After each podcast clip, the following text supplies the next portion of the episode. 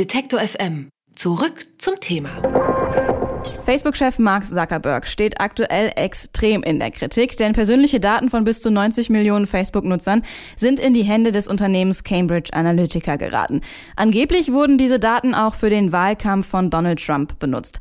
Erhoben hat die Daten der Forscher Alexander Kogan und das legal über eine Zusatz-App für Facebook. Kogan hat sie dann aber illegal an Cambridge Analytica weiterverkauft. Doch Facebook-Daten lassen sich nicht nur für Wahlmanipulationen verwenden. Ist das Vertrauen in die seriöse Sozialforschung durch den Datenskandal jetzt erschüttert? Darüber spreche ich mit dem Soziologen und Datenforscher Carsten Schwemmer von der Uni Bamberg. Hallo, Herr Schwemmer. Hallo.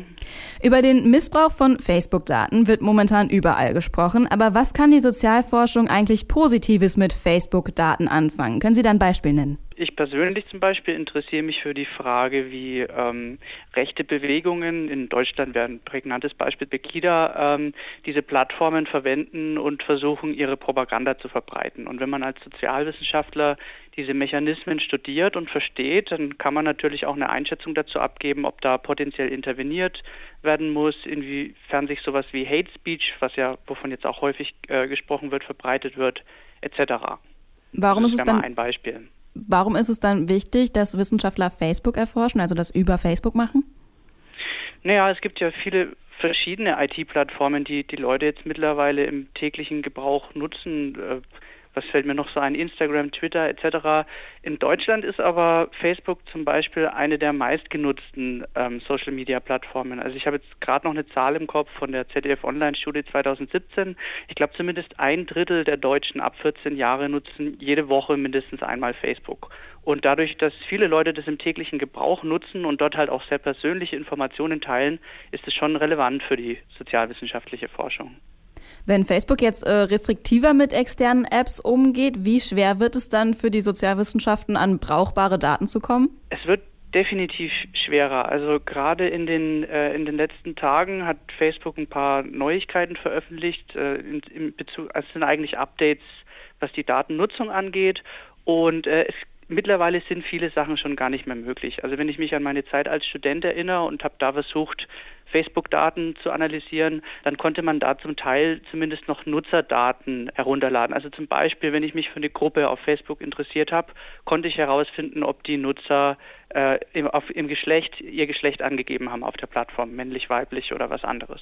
Das ist jetzt schon nicht mehr möglich.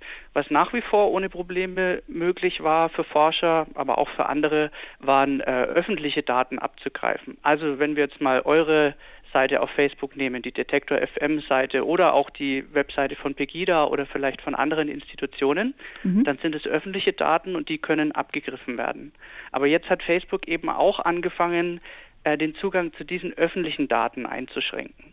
Okay. Also ein konkretes Beispiel, es ist jetzt seit neuestem nicht mehr möglich, dass äh, Facebook-Nutzer auf diesen öffentlichen Daten ein, eindeutig identifiziert werden können. Warum ist das relevant?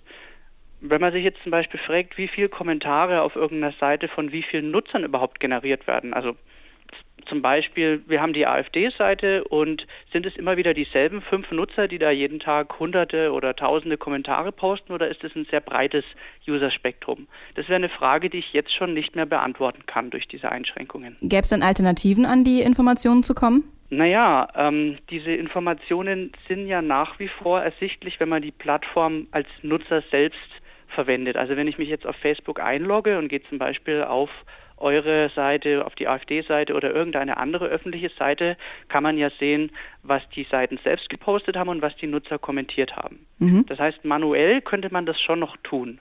Aber die Idee ist ja, dass mittlerweile so große Datenmengen verfügbar und auch relevant sind auf diesen Plattformen, dass man das eben nicht mehr alles manuell, sondern automatisch macht.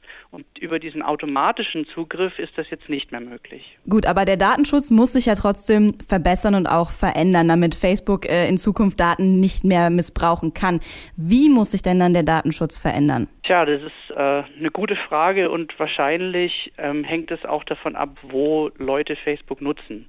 Ich bin jetzt kein Rechtsexperte und traue mich nicht sehr tief in dieses Thema zu gehen, aber worüber ich zum Beispiel Bescheid weiß, ist, dass in Europa schon mal strengere Datenschutzregulierungen äh, als in den USA vorherrschen. Ich habe kurz mal in die Kongressanhörung vom äh, Mark Zuckerberg reingehört. Der ist ja gestern, glaube ich, befragt mhm. worden vor dem Senat. Und da wurde zum Beispiel auch gefragt, ob er denn denkt, dass Europa da einen richtigen Schritt in die Richtung macht und ob die weiter sind als die USA, was diese Datenschutzrichtlinien angeht. Und soweit ich das verstanden habe, hat er das bejaht. Die große Frage ist, insgesamt, was Facebook machen darf mit diesen Daten, staatlich reguliert werden muss, weil im Hintergrund ist es immer noch eine große Firma und die versuchen Geld mit Werbung zu verdienen. Wenn dieser Sachverhalt sich negativ darauf auswirkt, was Nutzer für Informationen teilen können und nicht und ob sie das selber bestimmen können, dann muss man da auf jeden Fall was dagegen machen. Was? Ich habe aber leider noch keine konkrete Empfehlung, die ich weitergeben könnte, was man mit diesen Nutzungsbestimmungen ändern müsste. Was glauben Sie, wie sieht Ihre Arbeit in Zukunft mit Facebook aus? Also durch die, durch die eine Einschränkung, die ich äh, gerade erwähnt habe, wird sich das auf jeden Fall ein bisschen verändern, weil es jetzt einfach Fragen gibt, die ich nicht mehr beantworten kann, nicht ohne weiteres. Ähm, ansonsten werde ich mich nach wie vor versuchen, soweit Facebook das ermöglicht, ähm, mit solchen öffentlichen Daten hauptsächlich zu beschäftigen und eben nicht mit privaten Daten von einzelnen Nutzern. Der aktuelle Facebook-Skandal hat auf jeden Fall Folgen für Facebook, aber auch für die seriöse Sozialwissenschaft. Darüber habe ich mit dem Soziologen und Social-Media-Experten Carsten Schwemmer gesprochen. Vielen Dank für das Gespräch. Gerne. Alle Beiträge, Reportagen und Interviews können Sie jederzeit nachhören im Netz auf detektor.fm.